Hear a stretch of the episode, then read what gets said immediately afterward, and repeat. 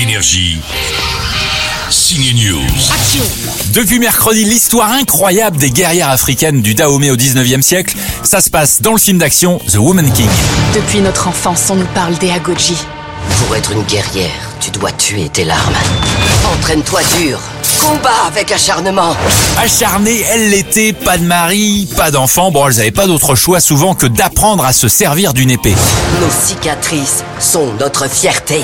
Au casting, beaucoup de filles, la 007 du dernier James Bond, l'actrice Lashana Lynch, ou encore celle oscarisée Viola Davis, mais il y a aussi un roi. Là, tu te souviendras de moi. Pas de sabre laser pour John Boyega dans The Woman King, mais une couronne et un harem. John Boyega, qui incarne Finn dans trois Star Wars, interprète le roi des Dahomey dans ce film. Et j'avoue qu'avec sa façon de regarder en l'air, parfois il me faisait rire, même si ce n'était pas voulu. Je lui ai dit d'ailleurs à John Boyega.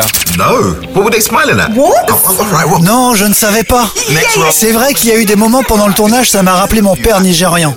Mais en dehors de ça, je ne savais pas. C'est bon à savoir. Apart, apart from that, I, I, I didn't know, but that's good to know.